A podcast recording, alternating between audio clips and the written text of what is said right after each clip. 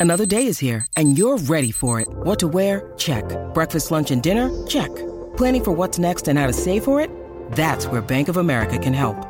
For your financial to-dos, Bank of America has experts ready to help get you closer to your goals. Get started at one of our local financial centers or 24-7 in our mobile banking app. Find a location near you at bankofamerica.com slash talk to us. What would you like the power to do? Mobile banking requires downloading the app and is only available for select devices. Message and data rates may apply. Bank of America and a member FDIC. When you need mealtime inspiration, it's worth shopping Kroger, where you'll find over 30,000 mouthwatering choices that excite your inner foodie. And no matter what tasty choice you make, you'll enjoy our everyday low prices, plus extra ways to save, like digital coupons worth over $600 each week. You can also save up to $1 off per gallon at the pump with fuel points. More savings and more inspiring flavors make shopping Kroger worth it every time. Kroger, fresh for everyone. Fuel restrictions apply. This is Ryan Archidiak, and I shout out to the Bulls HQ podcast, all the way from Australia. We represent, and thanks for all the support.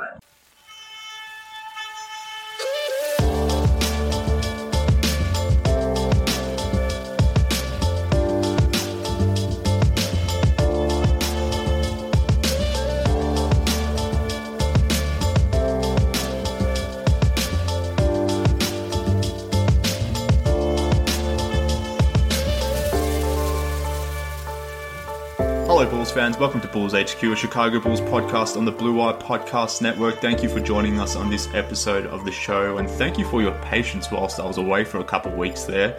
Um, let me just say that after you get your tonsils taken out, whilst the the copious amounts of ice cream you are basically just living in is, is quite good. The, uh, the soreness at the back of your head isn't ideal, which makes speaking very difficult, which makes podcasting very difficult. Hence the lack of shows over the over the last couple of weeks. But uh, we are back now, hopefully to a routine schedule at least for a week or two, maybe until my first child is born, which is happening in a few, a few weeks' time. Which I'm sure will th- uh, will send my entire life into a tailspin, and I, I don't know what my recording schedule will be like post that, but uh, we'll wait and see. So, um, whilst it has been a hectic time for me over the last few weeks, and whilst it most likely will definitely be a hectic time for me over the coming weeks. Ironically, the same is can be said about our Chicago Bulls as we just saw in the most recent game against the Miami Heat. I mean, look at that first half. It, it couldn't have gone any worse. Couldn't have been any worse. And then somehow, some way, they found a way to come back and played a fantastic second half to the point where they almost stole that game against the Heat. Uh, and I mean, that's that's how the Bulls played as a team. But I thought Coby White, he kind of was emblematic of that. Like he struggled in that first half. But without him in the second half, the Bulls had no chance of even getting back into that game against the Heat. So on the show today, I really wanted to talk about Coby because in a lot of ways, he's one of the few interesting storylines that remain for this team in what is shaping up to be, unfortunately, another wasteful season, one with, you know, just too many missed opportunities. So Coby's a player that everyone in the fan base has an opinion on, one I certainly have an opinion on. Whether you love or hate his game, his performance against the Heat really represented the pros and cons of all arguments from both sides. So I thought it'd be just, I thought it'd be interesting to have an expanded conversation on Coby White rather than just talking about the same old things related to our Chicago Bulls. And who better to have a conversation on all things Coby than someone who probably knows the Bulls guard better than anyone else on this planet. So uh, let's welcome in Will White, brother of Coby White, onto Bulls HQ. Will, how are you, mate? I'm good. How are you doing? I'm well, mate. I'm, I'm doing I'm doing good. I thought, uh, you know, at, at the half of this game where the Bulls were down 20 points, that's um, you know, my Sunday afternoon. I'm recording this at this at that time. I thought, you know, it would be a tough a tough way to, for me to end my weekend. But then they came back and, and, made a game of it in that second half and played pretty damn well. And and a lot of that was driven by your brother Coby, who had a a fantastic second half after really struggling in that first half. So uh, maybe we can start there, mate. What what did you see from that game, the Bulls game, more more generally, and then then we can hone in on Coby and what you saw from him today. Uh, so first thing I I noticed was uh my Miami Heat, Heat switch one through five. Yeah, um, yeah, yeah. And, and the teams that uh the Bulls go against that switch play a switching man to man defense. Um, they struggle with that. Uh, we can go back as early as the the Houston Rockets preseason game, uh, the first game that they played at home, where they struggled, where Houston was switching one through five, and then um, San Antonio did it to them when they played at San Antonio.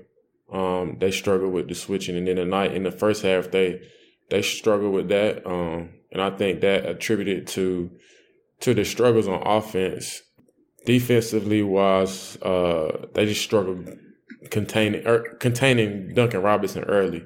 He, I think yeah. he had four four threes in the first quarter. Yeah, something like that. It felt like twenty million, but uh, it may have only been four. But yeah. yeah. and then I think that they made I think that they made adjustments um, in the second half to where they would try to get the ball in the post, and then they would bring that other post player up to the uh, elbow, ball side elbow, so they could get a high low, which um, helped create a better entry pass without as many defenders in the in the paint when the guards was trying to enter the uh, enter the ball in uh, post. And mm-hmm. then they they actually played some really good defensive possessions um, from start to finish. And I, I, think in the in the in the second half, uh, offensive offensively they had some empty possessions, and I think that's where ultimately lost them the game. Yeah, I think you're definitely right about the defense sort of picking up in that second half, and that sort of enabled them to get into a bit more transition offense and not necessarily get burdened down in that half court where the Heat could sort of switch everything and really take take the Bulls to task like they did in that first half. So the fact that they turned it up on defense sort of fueled their offense, and you know, lo and behold, guys like Coby, Denzel, a few others sort of stepped up and started getting the offense humming along, and yeah, it's, it's interesting how they can pull that out like for one half and then, you know, go missing, you know, for one half as well. You, I mean, what, what do you put that down to? Like, is that just, uh, is that, is that the preparedness of the team? Is that just the Heat just being on one in that first half and maybe, you know, easing up in the second half? Like from a, from your standpoint, like how do you view that, I guess? I think it's a mixture of both, honestly. Um, the Bulls have been up and down all year, right? Yeah. So yeah. they play good and they, you know, um, they come out good and they play good and then they have stretches where they, they just they, they don't they don't look good. They look terrible almost. Um, in my opinion. The Heat also lost the night before to the Hawks. So that, you know, um, them as an organization, as a team with Jimmy Butler as their leader, you know, he, he wasn't gonna let them uh, come out flat. Um, and then I think the Bulls kind of got back to their, their DNA, which was the last five games of their, uh, them guarding these last five games in a sense, especially when they guarded, uh, you know, the Cavs the first game and the Hornets this this past game. And I think yeah. you, you, saw you kind of saw it balance out. Also, also mm-hmm. the Heat have have been struggling. Uh, they're kind of like Jekyll and Hyde this year, um, yeah. in terms of their play. So, uh, and you kind of saw that with them as well when they had some True, really yeah. high moments, and then in the second half they had some really low moments. Uh, specifically the eight second violation that they had. Yeah, yeah, yeah.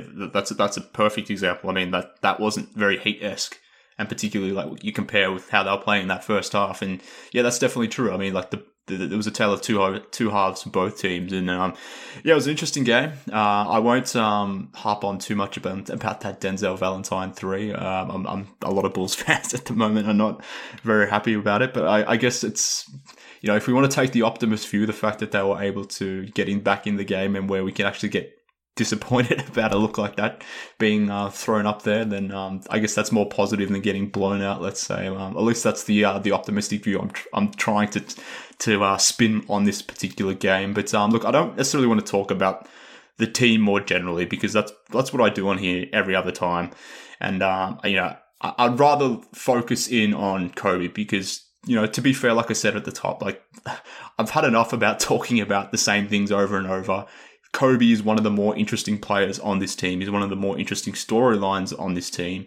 Um, and given that you were on the show, like it just makes sense, obviously, to, to hone into Coby and just doing a bit of a deeper dive on his on his career to this point. I guess in Chicago, given that we're we're approaching almost the end of his sophomore season. But um, I guess you and I, you know, at least for clarity for the listeners here, or context for the listeners, you and I have sort of been um, going back and forth or exchanging thoughts on Twitter, at least via DMs and those sorts of things. We we agree on some things, we disagree on some things. Obviously, I'm more than happy to to table all those things today. But um, yeah, I'm, I'm just interested to hear from your perspective because I I guess I am a critic of Coby at times. He, you know, he most definitely does things well on the court. He most definitely brings something to this team that so few can. But at the same time, you know, I'm, I am quick to, to bring up the flaws, let's say, or to point those out. And maybe I'm a little bit unfair in that sense. So I'm, I'm most certainly happy to hear or to see, yeah, to hear a balanced view of it, let's say. So, um, yeah, I want to dive in deeply on Coby and we can talk about Coby as a basketball player more generally. But I think before we even get there, uh, you know, given, given your relationship with Coby, maybe you can just sort of give us a, an idea of who Coby is as a person. Like, let my listeners know, let Bulls fans know more generally, like, like who is Coby? I guess because um, you know we can talk about Coby the basketball all day, but like tell us a little bit about the guy, the man, as a as a brother, as a as a son, those sorts of things. Like, who is this guy? Coby is a introvert by nature. Okay. Um, yeah. he's he was an introvert really until he went to, to UNC, University of North Carolina. And they kind of helped him bring out it, come out his shell. Um, hardworking, mm-hmm. family family person, uh, real extremely hard worker. Uh, come it kind of just runs in our family. Um, fam, like I said, family person. Uh, just a a like once you get to know him, he's really goofy, a goofy kid. He's a kid, like just a, a, kid, goofy kid, likes to play and have fun. Uh, once you get to know him, always has a smile on his face, and he's a very, very loyal person. Yeah. No, look, I, I had a sense of that. Let's say from my vantage point, as as let's say, like from a secondary perspective, from a fan point of view, like you see glimpses of that. Like I, I, can just go back to the night he was drafting, where he was doing his post post game, uh, not post game, but post draft. After the Bulls had, had, drafted him, he was doing these interviews, his round of interviews, and at that time when you know Cam Johnson got drafted, is like you, you saw who you saw a glimpse of who Coby was as a person, let's say, but you've also seen you know Coby as a person based on you know the, the, the messages that he stands for. Like a, a, lot of the a lot of these games, he's sort of walking into arenas with a message branded ac- across his chest type thing. He clearly sounds like a kid that sort of stands for the right things. But um, I guess from a fan point of view, like we, we often just think about these guys as an on-court product. Well, you know what they do from a Chicago Bulls basketball playing point of view, but it's also it's always interesting to to I guess just try to understand who these guys are. I guess is my point. Yeah, like so my my perspective on, on, on that is everybody's human. So like, you know, and I think that he's he's like I told you, he's an introvert, so that's a way of him expressing himself with you yeah. know the messages and the things that he really cares about. And that was just the idea that uh my sister and him had, and I think it, has been really cool for them. Um, I think, like you said, that also shows the type of person he is, and and it shows the things that matter to him. Um, without him necessarily going out here and, and, and talking about it like some of the older the older guys in the in the, the league like a Chris Paul or Donovan Mitchell or even a Garrett Temple. Yeah, for sure. And look, it clearly stands for the right things and you know however he's comfortable expressing that, then that's how he should be comfortable doing so, I suppose. But it, it is interesting to hear that he is an introvert as a person because when you think about Coby as maybe a ball player, let's say, like he, his game and his style isn't very introverted at all. Like, I mean, even his look isn't super introverted as well. Like he coming into the coming into uh, a rookie, I suppose, with, with with the hair and those sorts of things, the way he played, the the way he sort of expresses himself on the basketball court, like it is kind of interesting to hear that he is an introvert, introvert as a person, but then as a as a basketball player, like he just seems like this super confident kid that, like as we saw in his rookie season, just came out and just started shooting, didn't care about you know the fact that he was a rookie type thing. He was just going out there and just trying to make baskets, trying to do what he does. So it is interesting that you sort of say that. Yeah. So I know a lot of guys that have like an alter ego on the court, and off the court, yeah, okay. they're they're two totally different um, people. One one one person and the UNC fans may get mad at me for saying this. One person I believe that is like that is Grayson Allen. Like okay. I, I got a chance to meet him uh, in LA. He, my brother worked out at D Waves, the D Wade Invitational before his rookie year. Yeah, he was out yeah. there and off the court. He's a he's like chill, laid back, cool dude. And on the court, everybody just remembers him for all the incidents of tripping people. So I think yeah, that and yeah. Collin Sexton is also like that as well.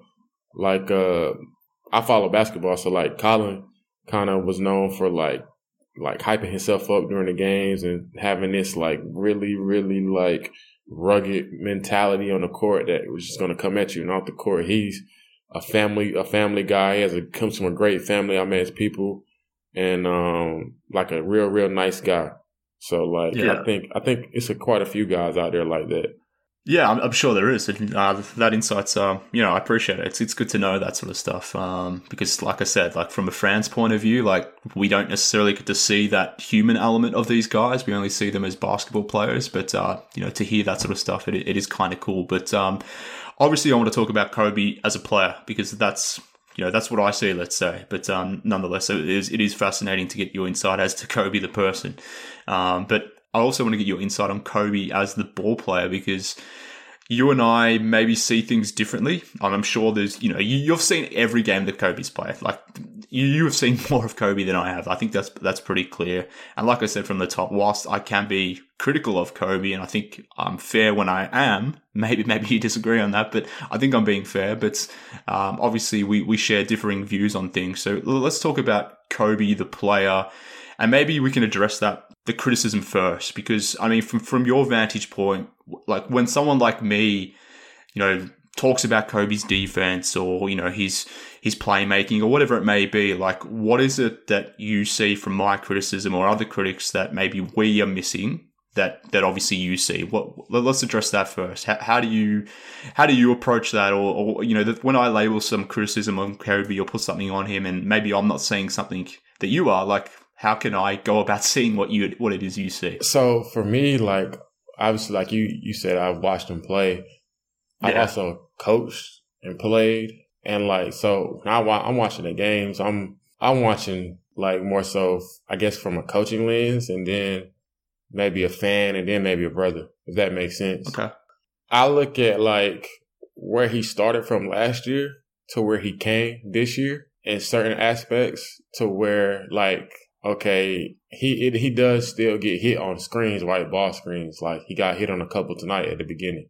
Yeah. But then yeah. it's also, but then you got to realize, like, I feel like the steps that he's made, like he's made, if you go and look, he's made pro- progression and, and, and different things. And I think most people are, are like really stat driven. And, and I'm, I understand the stats to a certain extent, but I, I, I'm like an eye test person.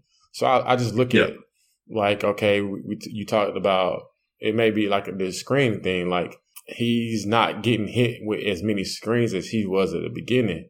And like I feel like in this little five game stretch, even before that, when he came off the bench, I thought his defense had his defense had been much better than it was the first 10, 15 games of the season.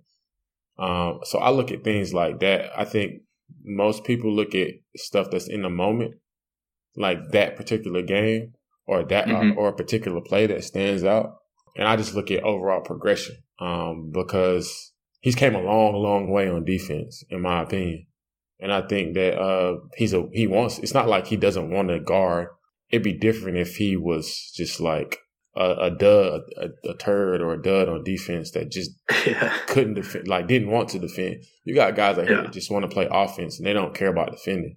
Um, I don't think that's the case, and I think he's just learning. Like and mm-hmm. um, because the defense is, was totally different at Carolina, the the system. Yeah, for sure. And the defense is different this year for the Bulls than it was last season. Yeah, yeah. So like as a as a young player, I think he's just learning. So I just I look at it from that point of view. And then if we talked about the turnovers, tonight was rough in the first half. Like I'll be the first to admit, he had four turnovers in the first half, and then he had two yeah. in the game, two two the rest of the way. There's no no way around it. You can't sugarcoat, you know, the turnovers. I would say that that was the first time I think that he saw a team blitz him off a ball screen like that. And I, that was only, I think they're the only team that did that this year. Um, I think that caught him by surprise, but that's not an excuse. Like, I mean, he'll he'll he'll get better from it. He'll know how to handle it now, uh, going forward. And I also think this, like I said, the switching defenses messes them up, and I think that kind of that kind of threw him off. But it'd be different. Some of his ball handling, like at the beginning of the year, it was like him coming off the screen and him um losing the ball in traffic, which which means you should tighten up your handle. And I think he's worked on that. Now it's just like making stronger passes and read and making stronger passes and and everybody wants to get on him about uh like missing reads. Like as a player, you're gonna miss reads. Like he's he's like 21 year old person and and you you running you running plays and you got to get boots. You know what I'm saying? You just got to get a whole bunch of people involved. And like like you said, we everybody's human and you're gonna like you're gonna mess up. Like it's no way, no ifs, ands, and buts about it. Like some, I th- I just feel like sometimes fans want these guys to go out here and play perfect games, and then if they don't play a perfect game, the whole world sees it. Not just my brother, but the but like everybody in general. The whole world sees it, and yeah. most of us have a job, and if we mess up in our job, uh, our everyday job, the only person that's that knows about it is uh, us or our boss or a coworker not the whole world. And I think that sometimes we don't, as as fans, like I'm guilty of it, and and watching other people play and like being critical of other people, we don't see it that way. Yeah, for sure. I completely agree. And like in a rational moment, like we are, like I, like you've caught me now. Let's say the post game when I've, I've allowed this game to digest. I'm not necessarily thinking too much about this game anymore. Like I 100% completely agree with everything you just said in terms of just you know more generally how we think about players, how we think about basketball, and those sorts of things. It's just, I guess, interesting from my point of view, like being a more of a, a fan of the team, let's say, and, and just thinking about things more through the prism of the Bulls, less so less so an individual player. I, I, guess that's where there is that divergence between someone like yourself, let's say, or and then someone like me. But I certainly take your point that, you know, like someone like me, for example, I you know, maybe I see a bad position where, you know, Coby dies on a screen, let's say, gets hit on a screen, and then there, was a play today against the Heat where really good coaching by Spoelstra. He knows the Bulls are dropping in defense, at least with the center he's you know he's he's having Bam play out high, setting big tasty screens, and it's kind of leaving someone like Coby on an island, like particularly when you're running like pin downs and you know screen action for someone like Duncan Robinson, and then you know someone like Coby gets hit on the screen, there's no one there to help, in goes that Robinson three that we're talking about before, like that's tough. And maybe I, as a fan, maybe harp on that point too much. So I, I, certainly take your point on that. And I guess I, I certainly take your point as well on the fact that someone like Coby, like I never question his his intent or his ability to work hard or anything like that. And I think you do make a fair point in the sense that he isn't someone out there that's just trying to play one side of the basketball court. He isn't someone that doesn't necessarily isn't aware of his you know his limitations. Let's say he's he seems and comes across as someone that you know wants to work on that stuff. So I think that if anyone's putting that on him, then that that would be an incorrect take. I think from from my point of view. But um, yeah, I, look, I, I, certainly take your point. But I guess like where I'm coming from, and, and maybe the things I'm thinking about, someone like Coby, I guess it's just more holistically like how does he fit onto the Bulls, and how does his play style fit on the Bulls and and all that sorts of things. So that's how I look at it. That's how I sort of analyze the situation.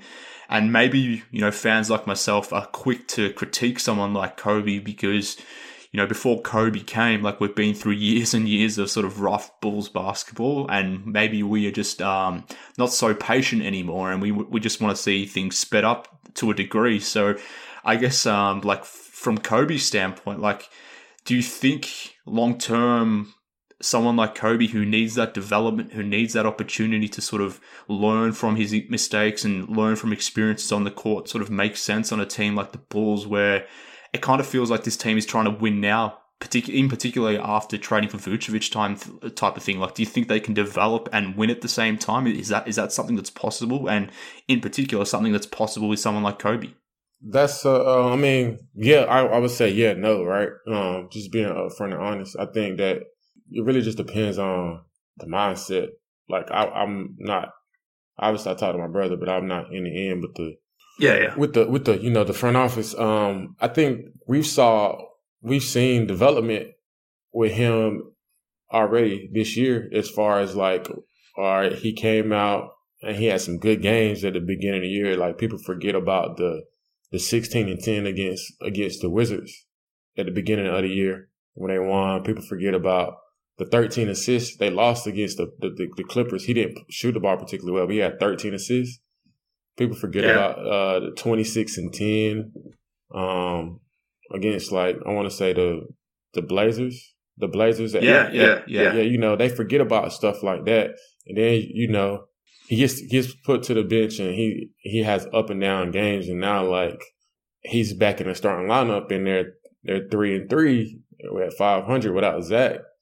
And I think that's that's a when I'm where I'm going with this is that's development, right? Like he obviously his highs and lows, but you know I feel like he was ready. He was ready for the moment, and and if you can't be ready for the moment if you're not doing what you're supposed to do off the court when nobody's looking, whether it be watching film or whether it be in the gym working on the stuff that you need to work on. So when your numbers call, you can go out there and you can step in and you can be ready to produce.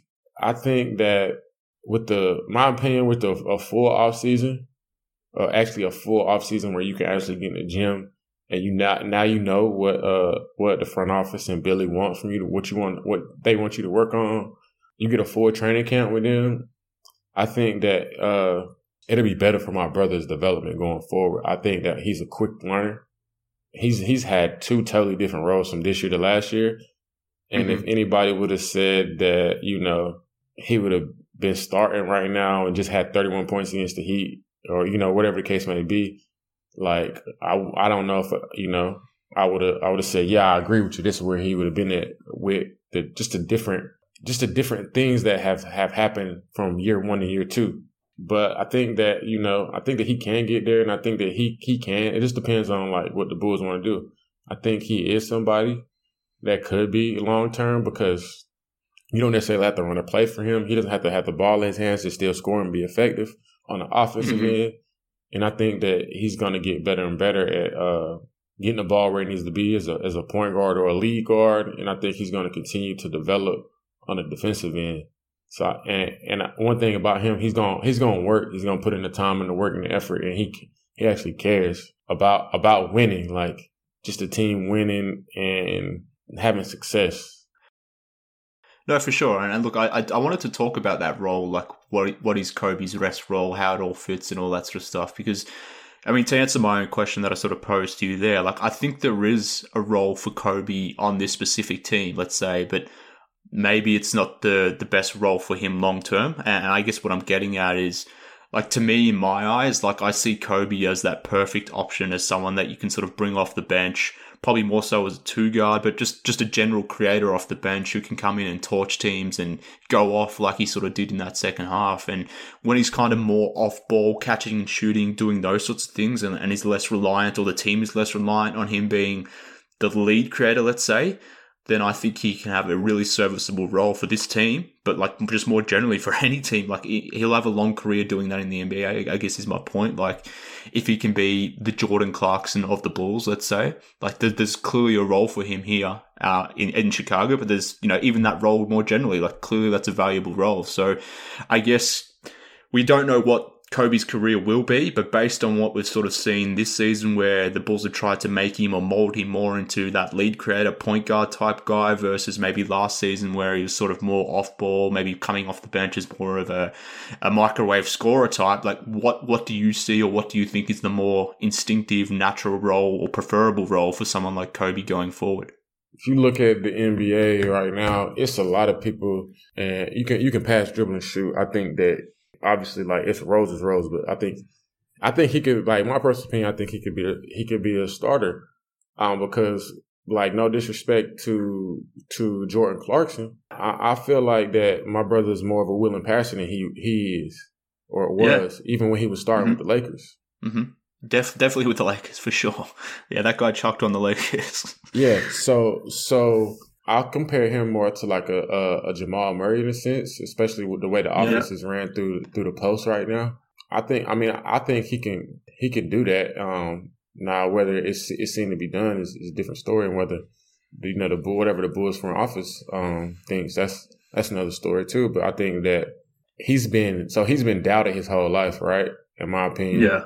If you know the story, like nobody thought he was gonna be one and done. My brother was like a fringe top twenty five player. He committed to Carolina early, bust on the scene. So like he's he's always proving people wrong, you know. And I think that he he's going to continue to do that. It's it's a people forget that like like he said the other night, people want instant gratification. You, you like obviously it's a small body of work, and people develop at certain rates and at different times. People forget that Kyle Lowry was almost out of the league before he went before he went to Memphis. Mm-hmm. He was mm-hmm. he was at Houston, then he went got traded to Memphis, and then he got traded to uh, Toronto, and then he revived his career.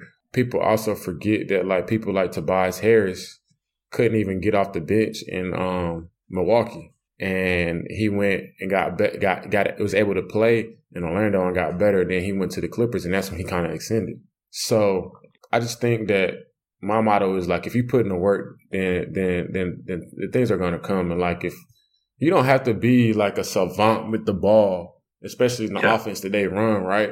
Mm-hmm. This is what they're gonna do going forward. You don't have to be a savant with the ball. Like like tonight, Kendrick Kendrick Nunn is technically the point guard on their team, but he only had two assists. Jimmy, I think Jimmy Butler and Bam led them in assists. So like yeah. it just depends yeah. on the the personnel around. I guess that's what I'm trying to say. If they continue yeah. to, to, to like, which it seems that they want to play through the post or like how they did in Denver, I think that he he is capable of being a starter on this team because now now somebody like him makes it easier for uh, Vooch to get shots. I certainly understand that. Like, I understand that point of view. I guess where I'm where I'm coming from is like, can you start Coby, LaVine, and Vooch from a defensive standpoint? Like right now, at least, let's say. Like maybe that looks maybe that looks different in a couple more years when Coby grows into his body and those sorts of things, and he gets better on that end. Oh yeah, for And, sure, know, for sure, for sure. Like that's a like that's a uh, by the numbers, right? By the numbers, and obviously sometimes the eye test. It's a that's a rough uh, three man lineup to play on defense. Mhm. Yeah. Um, if you did that, then I think you have to do something like Portland did, where they go where your three and your four are just like three and D guys in a sense, or like guys that can defend, like a like a Torrey Craig or a Moe Harkless or Mhm. somebody like that. Yeah, and uh, that, that's definitely true. And uh, look, I take your point that it definitely is about personnel. And I guess, again, coming back to what I sort of said earlier, like I look at this from a Bulls prism, and that's pretty much the only way I look at it. And if I do extend it to a specific player view, like I look at it through the, the lenses of Zach LaVine, who's, who's, you know, he's the all star on the team. Like he's the best player on the team. Let's do what makes best sense for someone like Zach. So like that's how I look about look look at things. But I certainly take your point and agree with you. Like depending on the personnel, then yeah, Coby can be a starter in this league. Like if he, I guess the the issue with the Bulls is that they don't necessarily have that number one lead creator type thing. That they, they don't have a Jokic, they don't have a Doncic or someone like that or a LeBron. Where you know if Coby was playing next to those sorts of guys, then most definitely someone like Coby could be a starter in this league. But for this specific Bulls team, I guess is where I just I, I, I ebb and flow on it. I guess is my point. I mean, yeah, like like we all have a different opinions, right? But Yeah, if you coming down and, and they run the zipper action to get Vooch, Vooch the ball on the post, Yeah. I think it's more so of we talk about league creator and being able to get people shots. Yeah, that's that's that's that's it. But if you analyze and look at the way they've been playing, even when Vooch Vooch was here, you're coming down and you're throwing the ball on the post and you're playing out of that. Necessarily don't need somebody that's a savant with the ball like a Luka or a LeBron. yeah, yeah, Um, Yeah.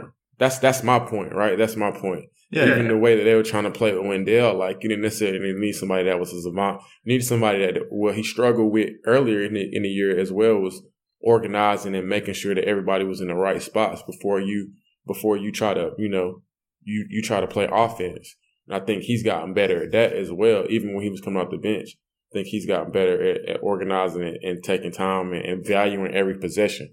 Whereas before, it he may have come off and you know sometimes his mindset is I need to get a bucket because that's that's that's who I was in the past. It's not who you're going to be. You know, you can do that, but you also got to try to uh, do other things to affect the game in a positive manner.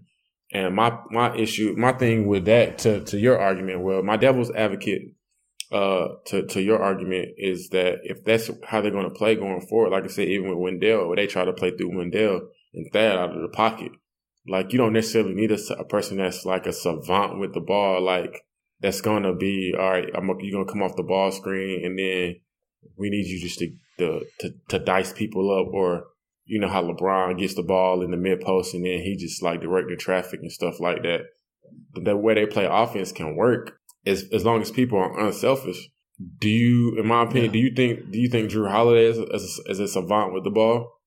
No, and I, I think that's a good example because like the, the Bucks don't really have any, you know, high level playmaker. Let's say like Drew is a good playmaker, Khris Middleton is a good playmaker. Giannis has sort of developed that that that side of his game as well. But like that that that's a good counter. Like that is a team that doesn't necessarily have that a level creator. Let's say, but.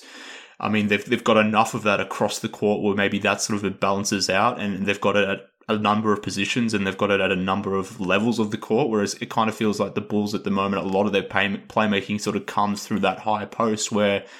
You know, in a in a game that matters in the playoffs, let's say, who, who knows if they get into the plane or the playoffs this season? But like, it just to me at least, it sort of it does feel like it's a little top heavy. Like they need a little bit more guard play, and I guess that's like, like I said, I'm, I'm a bit of a critic of Coby at times, but at the same time, like if I'm being rational, like where I think the Bulls have done Coby hard done by, and even Zach to an extent, is like they haven't necessarily surrounded those guys with enough playmaking to to help those guys. And and as we saw in this Heat game, like when the Heat was sending that that huge hard trap to, to Coby, and they were just doubling the ball at, at Coby, like who is Coby going to give the ball to to necessarily create the play? Like it's hard to get the ball to Vooch at that point to make that play. So like you kind of need that secondary or third creator type thing on the perimeter, preferably, at least in my point of view. But I, I take what you're saying, but I, I still do think they need that, and I'm hoping Coby can develop into that.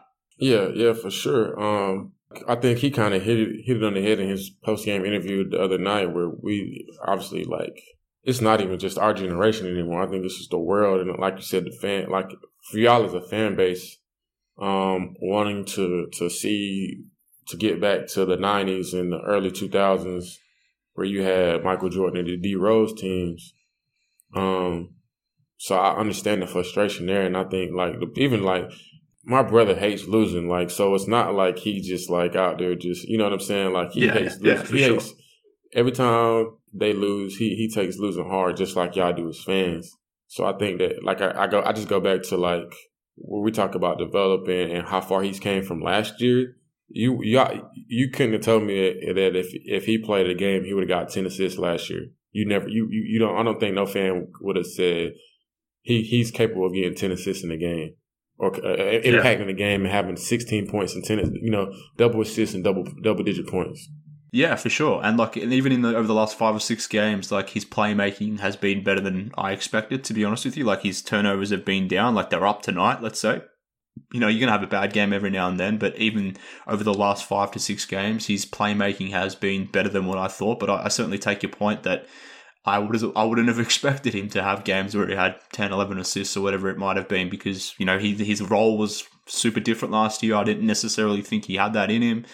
But um, I, I, guess that lends to a next question that I wanted to ask, like things like feel, things like basketball IQ, and learning to become a lead creator. Let's say, like the Bulls are trying to sort of, or were trying to make Coby be. Let's say, do you think you can, from a coaching standpoint, let's say, and of a spectrum of guys, so that one end you got like say Lou Williams, on the other end you got someone like Chris Paul. Like, if you place a player somewhere on that spectrum, like how far can we, as fans, from a coaching standpoint, let's say, can we expect players to de- develop things like feel and IQ and touch and those sorts of things? Or is that just something that's sort of inherent in a player where you either have it and you don't? Maybe you can improve it by five to 10%, but I, I don't know. I don't know what the right answer is. It's kind of dependent on the person, but like, how do, how do you view that more generally? I mean, how does that sort of come back to Coby? And do you think he can sort of really improve in those areas? I think first it, it has to be like a want to, right?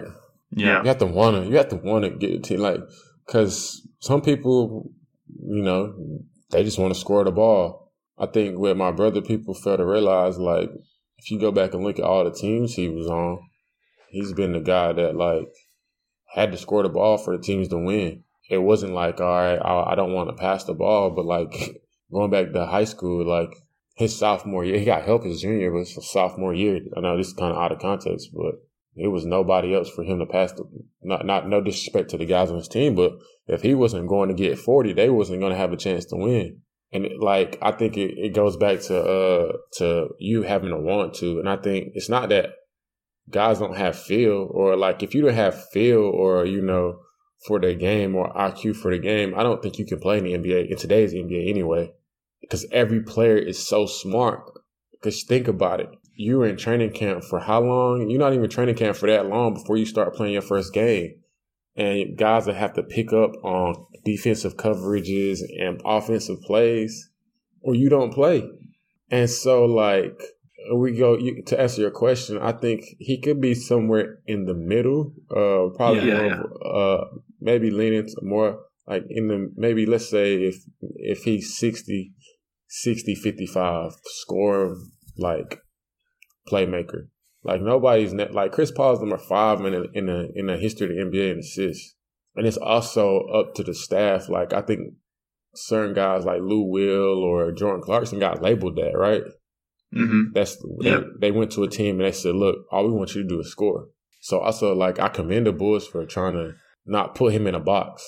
Yeah, that's that's an interesting take because like I, I I certainly understand that point of view, but uh, like I kind of am disappointed in the way the Bulls have sort of handled the situation with Coby, where they've kind of sort of made it a sink or swim type proposition with him. Like it kind of felt like clearly they didn't upgrade the point guard position or they didn't add to the point guard position, let's say. Like one of the big things that I wanted to see them do in the offseason was to trade for Chris Paul because Coby had a connection with Chris Paul. You just brought in Billy Donovan, who coached Chris Paul, who ran a lot of three guard lineups where you had you could have played Chris Paul and Coby and Zach together, and that could have helped Coby sort of learn that role slowly. Where it kind of feels like the Bulls have done the complete opposite thing, where they didn't bring in any point guard help at all, and they sort of just threw Coby out there to to sink or swim, so to speak. So, you know, even me as a critic of Coby at times, like if I'm being rational and, and thinking about it more holistically and just focusing in on Coby, like to me that that's kind of unfair even. So it's it's interesting to see that you, you take that sort of perspective on it. That um that you know the, the more positive slant on it. Let's say where it's good that they've maybe given him that opportunity, but from my point of view, like I kind of feel like they've sort of done hard done done hard by him because like if, if for whatever reason he is struggling, then it sort of compounds and affects the team. And I I don't think it's fair, let's say, for Coby the the way they've sort of gone about it. I, am more conservative about like how I'd like to see guys develop and be brought along, but they've kind of just gone completely the opposite way, I guess, and just just just thrown him out there. How how do you feel about that more generally about the fact that you know, he hasn't necessarily had that opportunity, as you sort of mentioned before. He had to go out and be a scorer at those at those previous levels throughout his career. This is kind of his first real go at being a lead creator, let's say.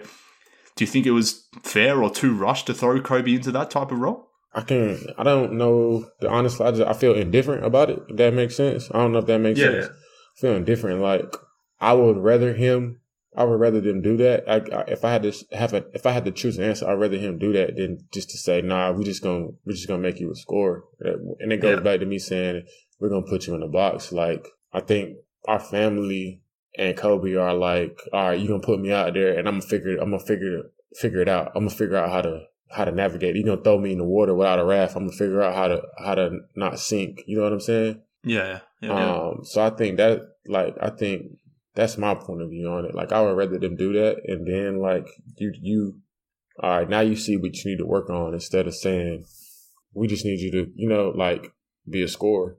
And I appreciate Billy because Billy in the, in the front office because, you know, they they want they want these guys to win and, and, develop at the same time. And I feel like Billy has been very upfront about what he's needed and and you know, you, you give praise when you give you when when praise is earned, and you you you give criticism when criticism is earned.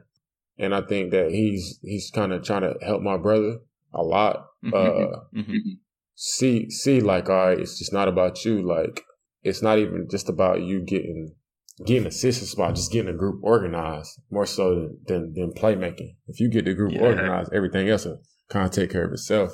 But I don't know. I mean, I, I don't know how to answer that question. I kind of danced around it. No, that's that's look. You you did answer it because I mean you've you've taken a different a different viewpoint, which is the entire point of why it made sense to get you on here and to, to discuss these things in person rather than over Twitter, which isn't necessarily the best platform to have those sorts of conversations. But like, you've given me a viewpoint or a vantage point, particularly from someone who's close to Coby, that maybe I wouldn't have considered before or thought much of myself. Whereas I'm just going to that immediate that immediate critical point of view where I'm like, why are the Bulls doing this? Like you're kind of setting him up to fail type thing. Like that's how I feel about it. Like that's how I feel about it watching this Heat game where he was getting trapped on an island there, and I'm like, where? How is he meant to do anything on this? Like, what are you expecting him to do? Like he's the lone creator out there. What what what are you guys doing to help him out? Type thing. So I don't know, like that, that's it's an interesting perspective. It's it's and it's good to get that that different side of things, I guess. But um, look, I've kept you long enough, mate. But look, the one the last question that I wanted to ask you was around like again the the the different way we view things. Like from from my point of view, like I don't see Coby as someone that gets to the line much or, or, you know finishes strongly at the rim. But is that me just being too reactionary, to, you know, focusing too immediately on you know what what he's capable of right now, what he's not capable of, or is that something that can happen over time as he sort of physically matures? And you know, same thing like in terms of navigating screens and beating through or working over screens. Like, is that something that can come over time as his body matures? Because like he's still 21 he is very still you know slight and, and small in frame and those sorts of things and and like you mentioned before like once he gets off seasons to sort of work on his game but maybe even work on his body like do you think some of those other criticisms criticisms that I have of his game, like you know, getting to the rim, finishing at uh, finishing at the rim, getting to the free throw line, you know, navigating screens, those sorts of things, do you think that stuff will sort of dissipate as he sort of just grows into his body even? Yeah, I think you saw some of that stuff uh, in this little five game stretch. Because uh, specifically the Memphis game, I think he had seven free throws that game. This game he had six free, so he was six for six from the line, seven for seven from the line, and then he was seven for seven from the Boston line, and four of those came, uh, maybe four of those came when they were fouling. And then tonight you saw him. I mean, you seen him showing more athleticism this year than last year, in my opinion. Uh, as far as like being able to, you know, dunk the ball. Tonight it was a play where it was Trevor Ariza or Andre Iguodala and Kendrick Nunn, and he mm-hmm. drove mm-hmm. right and he finished through that. So I think, it, and then it was a play where he was guarding somebody was guarding him, a bigger defender, and he got an and one against um against Memphis. So I think you yeah. are seeing you you're seeing glimpses of that now. It's just you know being consistent. Even that big dunk he had, like he had a huge dunk against Bam today, where he had that hesitation dribble, and like again, that's not something we haven't necessarily seen much of Coby like that. He's typically just you know, in one gear, let's say it's either, uh, you know, operating at a, at a slower pace or operating at like a crazy high pace. But like against Bam in that position in that fourth quarter, he had a really nice hezzy dribble and he sort of like went between modes of going really quickly, going, slowing it down and then exploding again and had that huge dunk. Like they're not things that we haven't seen from Coby before, but maybe, you know, as he goes on, those things will develop. But I, I don't know. Yeah, I think that, uh, like, when you see stuff like that, all right, now it shows you as a as from a coach coaching's perspective, it shows you that uh that okay, you can you are capable of doing it. Now we just got to get you to do it consistently, and you got to be aware of those things. And I think that Billy is right. Billy made a comment the other day that the game has slowed down for him. I think you you can really tell that it has slowed down for him, and he's understanding the game a little bit more. Uh, um, and then just on the on the uh defensive side of defeating screens, it's just obviously him focusing on that more and having more anticipation, um, just being locked in um, all the time on that that part of the ball, and then just like I feel, so I feel like defeating screens is a skill in the NBA. Yeah, for sure. I did a when I was uh, at U- University of North Carolina Greensboro. I did a, a, defensive edit for our team of Marcus Smart and Terry mm-hmm. Rozier mm-hmm. because when they were in Boston, they were really, really good at defeating screens. Um, so yeah. I think that's something that could be, you could even drill that, right? In, in, in yeah. And practice when they do practice, because they don't really get to practice or in off season. Like, I think that's stuff that you can get better at. Um, and I think he will get better at that. And he, yeah, fair point. And he, sh- I didn't mean to cut you off, but he showed he can do it a couple times. So like, it wasn't just like he just hits the screen every time. It's just about being consistently doing doing those type of things on a more of a consistent basis. Uh, he was doing it well against Collin Sexton the other night. Like he was battling over those screens pretty well the other night. Like it's just about consistency at that point. At this point, like like can he do it routinely every game type thing. So, yeah, again, I, I, I take your I take your point. Um, we'll see how it all sort of transpires. It, it, obviously hasn't been an easy season for these players, and in particular younger players, given the fact that this team these teams are barely practicing.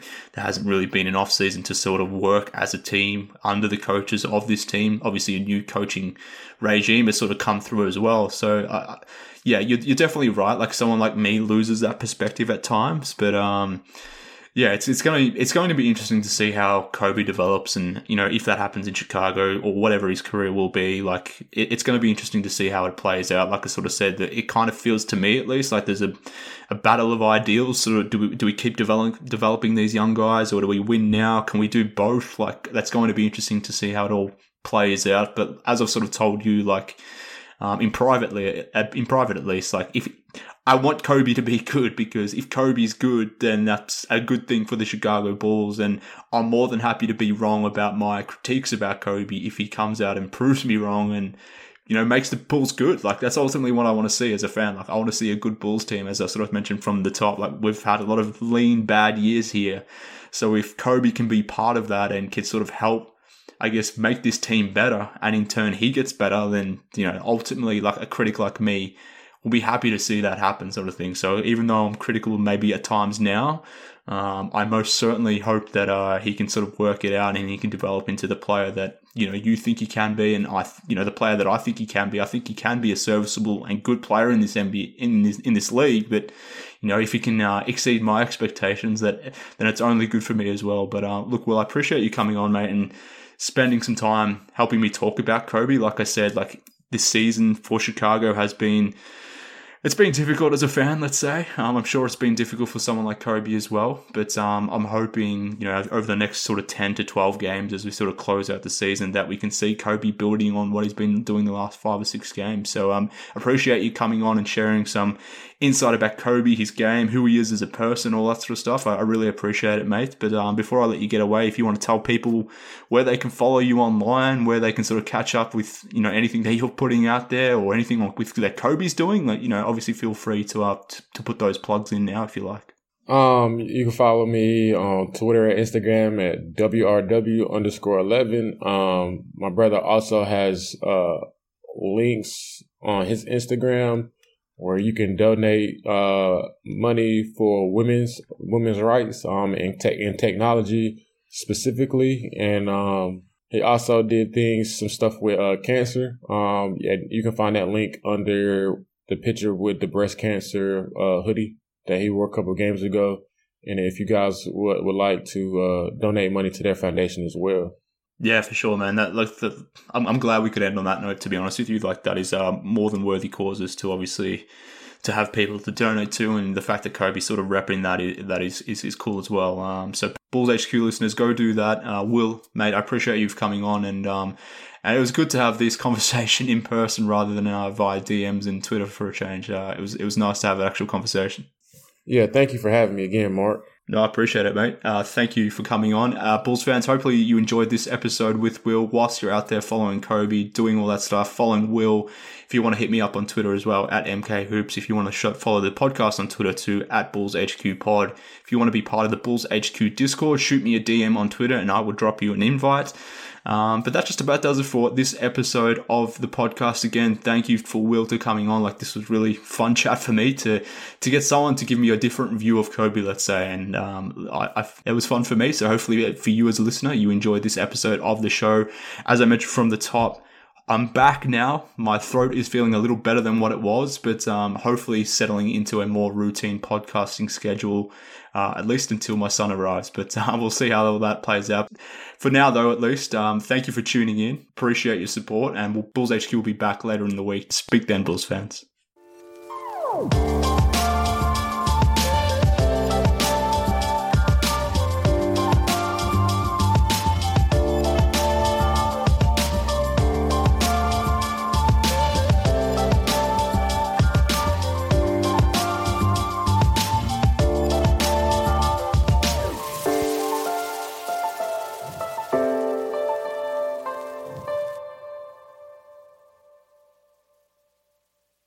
Amira Rose Davis, historian and co host of the sports podcast Burn It All Down. And now I'm hosting the new season of American Prodigy, all about black girls in gymnastics. For the last 40 years, black gymnasts have moved from the margins to the core of the sport and changed gymnastics along the way. Now, they tell their stories. You'll meet trailblazers like Diane Durham, superstars like Jordan Chiles, and everyone in between. Listen to American Prodigies on Apple Podcasts, Spotify, Stitcher, or wherever you get your podcasts.